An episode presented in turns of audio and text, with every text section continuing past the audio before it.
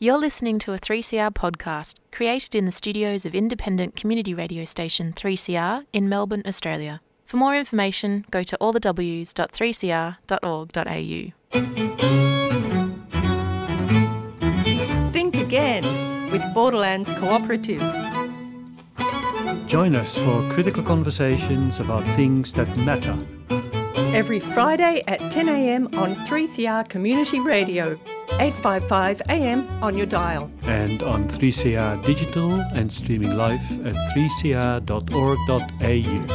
So, together, let's think again about important matters affecting us, like economics, politics, education, health, climate, and what we can do about it all. Welcome to our 117th program of Think Again, again and still remotely and pre recorded. Think, Think Again is offered by the Borderlands Cooperative, an organization that has been dedicated to social change for more than 23 years. I'm Jacques Boulet, and whilst Jennifer, my usual conversation partner, isn't here today, I'm talking with Matthew Rimmer, Professor of Intellectual Property and Innovation Law at the Queensland University of Technology. And we will be talking about a theme we've already been discussing several times in our program, and with uh, Vijay Prashad, I call it medical apartheid. Welcome to Think Again and helping us think again, Matthew. Uh, thank you very much. Ever since it arrived at our, at our shores early last year, we have been repeatedly talking about COVID and have tried to approach it from perspectives usually absent from our daily media and from the noises made by the commentariat we showed how the existing fault lines in our health systems were co creating many of the problems we meanwhile have come to experience. We talked with and about social service professionals and volunteers who work with individuals and groups particularly affected by the consequences of the pandemic. International students, for example, welfare recipients, and the poor. And we examined the role of the media and how they amplify the politicizing of the pandemic in their reporting. We also started to raise the issue of global justice and, the, and whether the developing world has actually a fair ch- chance at defending themselves and their populations against the pandemic and its consequences. We questioned the power of the very wealthy pharmaceutical companies within the global health system and dedicated several programs to the really unfair distribution of the vaccines we noticed that rich countries were rushing to be at the, at the head of the queue in and we have of course our very special Australian story about that. But many tried to be at the head of the queue in the various beelines their governments were making to the vaccine, produ- to the vaccine producing companies, and how the COVAX system developed under the aegis of the WHO, the World, the World Health Organization, and agreed to by the rich countries was not really doing the job. So the issue of intellectual property rights over the vaccines kept coming up, and the hesitance, or should I call it refusal, by Australia and other countries to support a move to relinquish those. So, Matthew, that is where you come in. From your own research, can you tell us a bit about the history of global access to medicines?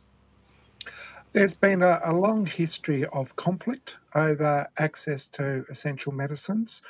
Uh, these sorts of battles about uh, global access to essential medicines have cropped up previously during public health epidemics um, in relation to the HIV AIDS crisis, uh, in relation to tuberculosis and malaria, but also in relation to emerging infectious diseases like the SARS virus and the MERS virus and avian influenza. Back in the 1980s, there were some debilitating patent races taking place in respect of HIV AIDS diagnostics. Famously, there were kind of competing efforts by French and American groups to develop some sort of diagnostic uh, Luc Montagnier leading the French group and um, Gallo leading the American mm. group, uh, disagreed as to who had priority. In the end, the governments of the United States and France had to reach some sort of joint agreement. Subsequently, it was revealed that the American research was dependent upon the French research. The Nobel Prize went to the French researchers and not to the American researchers. Uh, but that really then led to a major crisis in the 1990s, um, particularly when a number of African states were really overwhelmed by the HIV AIDS crisis.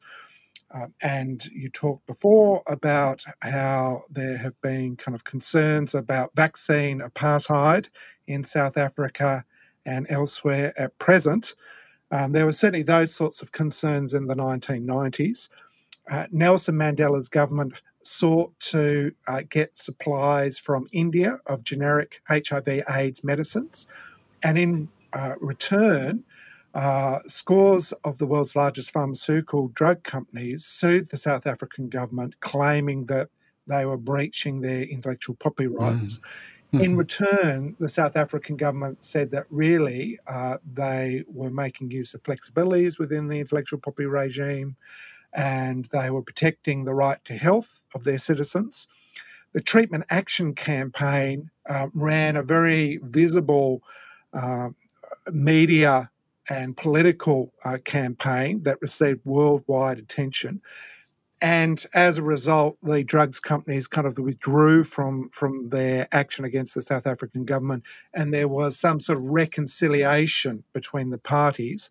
And at an international level, there was a kind of recognition that member states of uh, the United Nations could make use of intellectual property flexibilities in the future to deal with public health epidemics. Mm-hmm. Uh, so, in, in some ways, I see lots of parallels and echoes between the HIV AIDS crisis and the current coronavirus crisis. Mm. And it's mm-hmm. notable that the head of UN AIDS, Winnie Byanyima, um, has been a particularly strong campaigner for a people's vaccine during the coronavirus crisis uh, because of her own personal experiences in Uganda uh, with the devastating impact upon friends and family of the HIV AIDS crisis. And mm. she has really been working very hard to try to avert a similar sort of catastrophe in which medicines are available in wealthy nations, mm, um, but mm-hmm, not in mm-hmm. developing countries or less developed countries. Yeah, so she's yeah, been yeah. very much of the view that we need to learn important lessons about human rights and intellectual property and public health mm-hmm. from that previous crisis. Yeah. And so, what do you see happen now with global access to COVID 19 as a sort of result or a flow out of that story? Well, I, I mean, in some ways, uh, we have seen some very similar patterns kind of emerge mm-hmm. um, since the HIV/AIDS crisis over intellectual property and infectious diseases.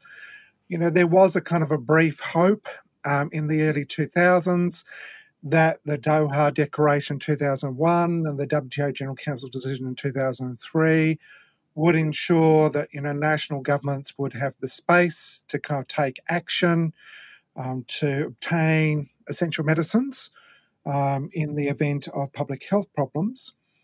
But we've persistently seen kind of flare ups of conflicts and disputes uh, between nation states and pharmaceutical drug companies and biotechnology developers. Back in uh, 2004, I did a paper on the race to patent the SARS virus, in which mm-hmm, there were mm-hmm. competing claims to patents in relation to the genetic sequence for the SARS virus.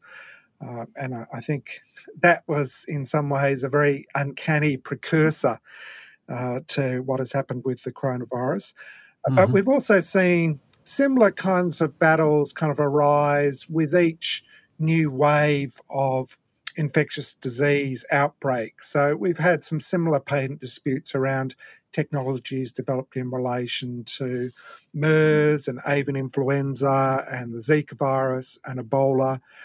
The intellectual property system has not necessarily been very good in terms of allocating resources to uh, deal with public health burdens. So, mm-hmm. unfortunately, there have been many neglected diseases, mm. uh, and that has certainly been problematic. The mm-hmm. last UN Secretary General, Ban Ki moon, recognised that this was an ongoing problem. and he kind of gathered together a council of wise men and wise women to put forward uh, a roadmap for resolving some of these problems around intellectual property and access to essential medicines. And Australia was uh, represented by uh, the Honourable uh, former Justice of the High Court of Australia, Michael Kirby. Oh, yeah. um, that report suggested that there needed to be a number of things done um, to mm-hmm. ensure that there were better responses in the future. So the report recommended that countries needed to make use of flexibilities in relation to intellectual property and trade agreements. There was a need to build up public health infrastructure, uh, but there was also a need to invest in open innovation, open mm-hmm. access, mm-hmm. Um, open medicine, um, open science.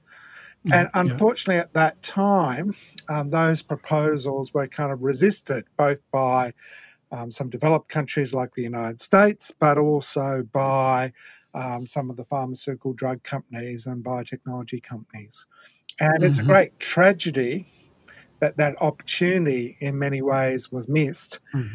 Uh, yeah. And instead, there has been a, a kind of a scrambling to try to deal with a number of issues that have arisen during the coronavirus crisis. Mm-hmm. Yeah, uh, yeah, yeah. Uh, in many ways, it has been uh, incredibly quick uh, in terms of the ability of the drug companies and the vaccine developers and the public research organisations to respond to the crisis and develop new vaccines and diagnostics and other health equipment.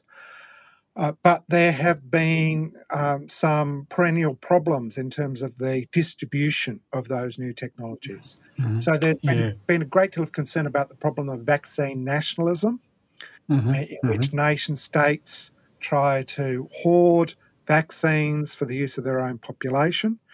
Mm-hmm. Uh, and certainly that was a concern initially with the Trump administration.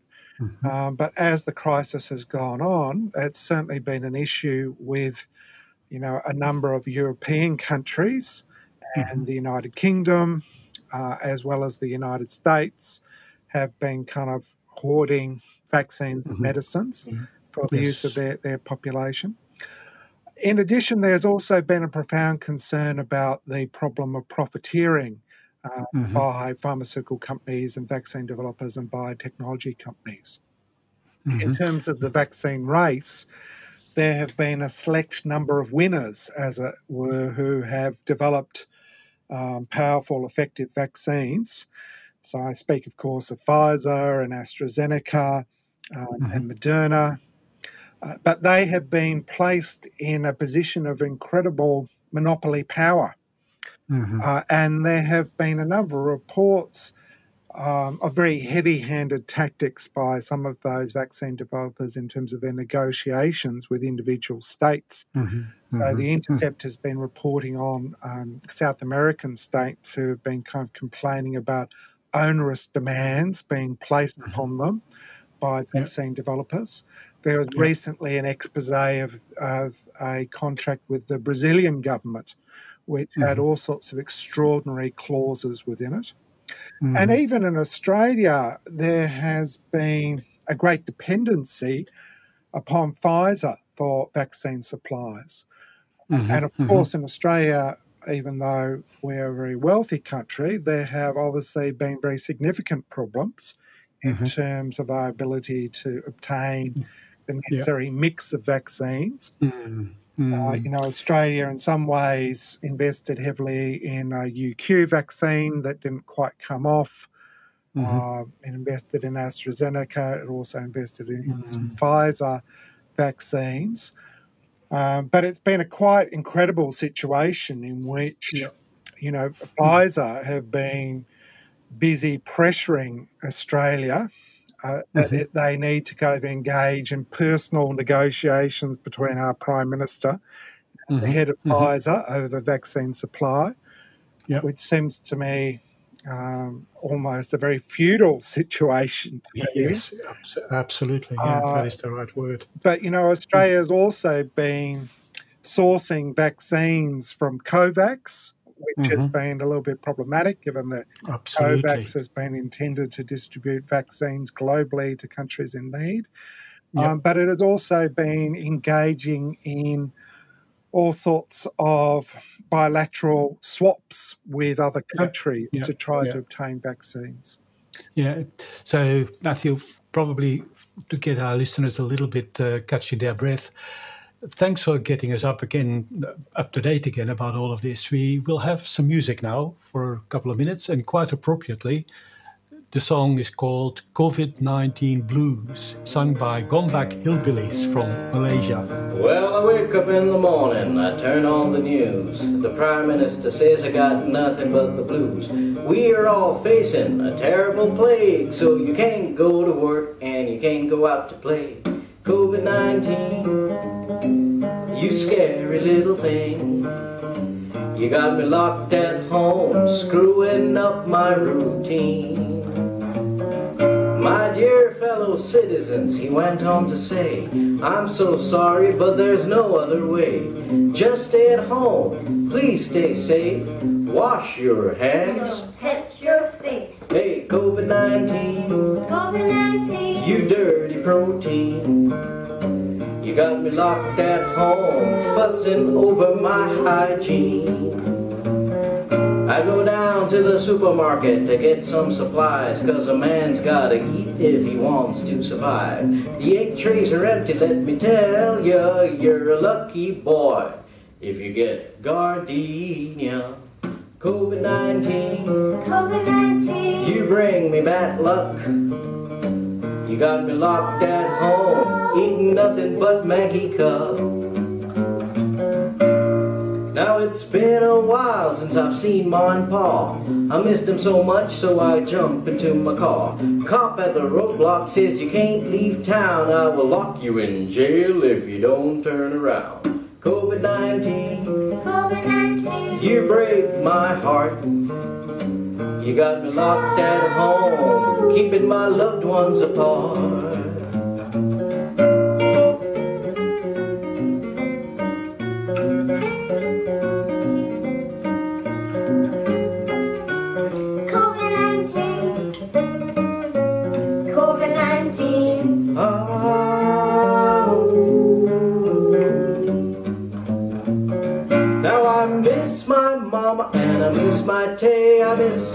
And smoking while I wait for my toasty.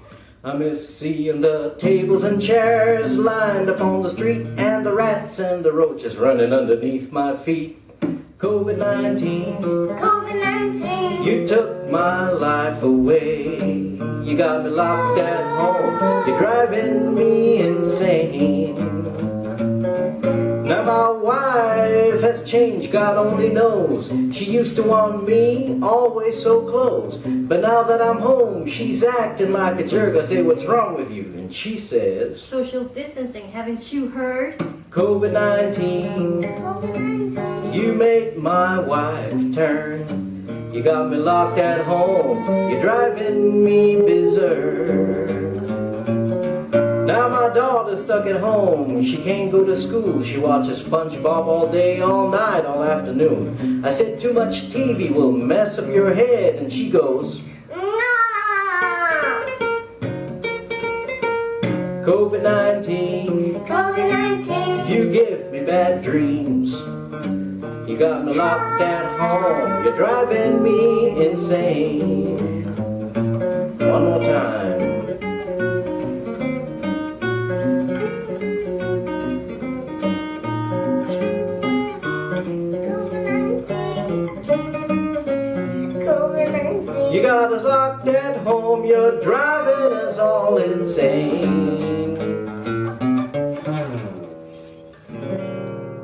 Listening to Think Again, 3CR 855 AM on your dial, 3CR digital, and streaming at 3cr.org.au. Today, we're talking again about the COVID pandemic, and we're zooming in again on the issue of global access to the vaccines and the justice of it all. And we're talking with Matthew Rimmer, professor at QUT, who knows a lot about these kinds of matters. So, uh, you mentioned COVAX, uh, COVAX as the kind of system which was set up by the WHO to take care of the distribution and the fair distribution. Didn't work really, as you already said before the music. So let's go to the People's Vaccine Campaign, which we talked about in a previous program as well in mid August, and to the TRIPS waiver. Can you talk us through these campaigns and especially explain what the TRIPS waiver is and what it means? So, uh, after the onset of the coronavirus crisis, there was a campaign for a people's vaccine. Mm-hmm. And that was really the result of uh, a collaborative uh, set of work by Oxfam, uh, but also a range of other organisations, including UNAIDS with Winnie Byanyima, uh, and an array of other civil society organisations. And the campaign was very much of the view that vaccines should be treated as global public goods. Mm-hmm. So instead of being subjected to intellectual property rights, like patent rights or other forms of intellectual property rights, they should instead be dedicated to the public domain and be free and open for use and access on a needs basis. And the People's Vaccine Campaign uh, became a really useful umbrella movement to bring together many different interests um, who were kind of concerned about some of these problems around access to essential medicines. So, a number of former world leaders um, also lent their uh, reputational support um, to the movement. So, former New Zealand Prime Minister Helen Clark, who used to be mm-hmm. the head of the United Nations Development Programme, uh, was a very eloquent supporter of the ca- campaign for a people's vaccine. Uh, also, the uh, former British Prime Minister Gordon Brown um, has been very vocal in uh, the push for vaccine equity. Uh, but also, a number of scientific and medical leaders have joined the campaign for a people's vaccine. So, a range of Nobel laureates, including Australians Brian Schmidt, Elizabeth Blackburn, and Peter Doherty, uh, have uh, called for scientific cooperation and collaboration in terms of vaccine development. Mm-hmm. Uh, so, that campaign has really placed pressure upon national leaders, particularly in developed countries, to try to ensure that there is a much more equitable situation in terms of the provision of access to medicines. Following on from that campaign, there was a push by the governments of South Africa and India for there to be a TRIPS waiver. Mm-hmm. Now, South Africa, as we talked about before, has had past experiences of uh, profound public health crises like with HIV AIDS. Mm-hmm. India traditionally has been the pharmacy for the developing world and supply of generic medicines. Uh, those countries were very kind of concerned that the minimum standards and obligations laid down by the TRIPS agreement, uh, which is a trade related aspects of intellectual property rights agreement, which is part of the World Trade Organization system. Mm-hmm uh, was setting in place barriers to the ability of countries to swiftly um, research, develop, and deploy um, vaccines, diagnostics, treatments, and other mm-hmm. health mm-hmm. equipment. So, their proposal for a TRIPS waiver uh, was for uh, certain parts of the TRIPS agreement to be suspended during the coronavirus crisis. Strikingly, they argued that um, such suspensions should relate to patents, which provide exclusive rights in relation to scientific inventions, like, for instance, drugs and um, biological developments and um, chemicals and uh, methods of human treatment. They also argued that other forms of intellectual property should also be suspended. So, copyright, trademarks, designs, mm-hmm. trade mm-hmm. secrets. Uh, they also kind of tried to kind of cast the scope broadly. So, South Africa and India said that um, such suspensions should apply to not only vaccines, but also diagnostics and treatments and other Mm-hmm. relevant health equipment. Mhm. So initially, there were a range of responses to the proposal for a TRIPS waiver. Uh, a number of other developing countries and least developed countries have joined Mhm. in supporting uh, the TRIPS waiver. Then there have been, I guess, some non committal countries like Yeah. Canada and Australia, for instance, who have Mhm. equivocated on the topic a little bit and Mhm. initially kind of asked for more evidence that intellectual property rights were creating impediments to Mhm. the research, development, and distribution of Mhm. vaccines. Um, the Trump administration in the United States uh, was quite hostile to multilateral efforts to deal with the coronavirus generally, Mhm. um, Mhm. but was quite antagonistic to some of the proposals in relation to the TRIPS waiver. And there was also considerable opposition from the European Union Mhm. um, and some neighbouring states like Switzerland, the United Kingdom, and Norway. Yep. Uh, but also there was some resistance from, from other kind of intellectual Yeah. property owners like um, Yes, Japan. yes, yeah. Sorry to interrupt. We- We're slowly running out of time. I just looked at the at the at the clock. Uh, what's Australia's position in all of this? What has it been, and how? And I think I believe it changed just recently, didn't it? Well, Australia have been sending a confusing mix of signals on the TRIPS waiver. Mhm. Initially, uh, Prime Minister Scott Morrison um, Mhm. gave quite Mhm. a powerful speech uh, at the United Nations talking about the importance of sharing any vaccines with Mhm. the rest of the world. And he kind of noted that, you know, history would judge um, Mhm. the world and individual countries on their actions and behavior um, in relation to vaccine sharing.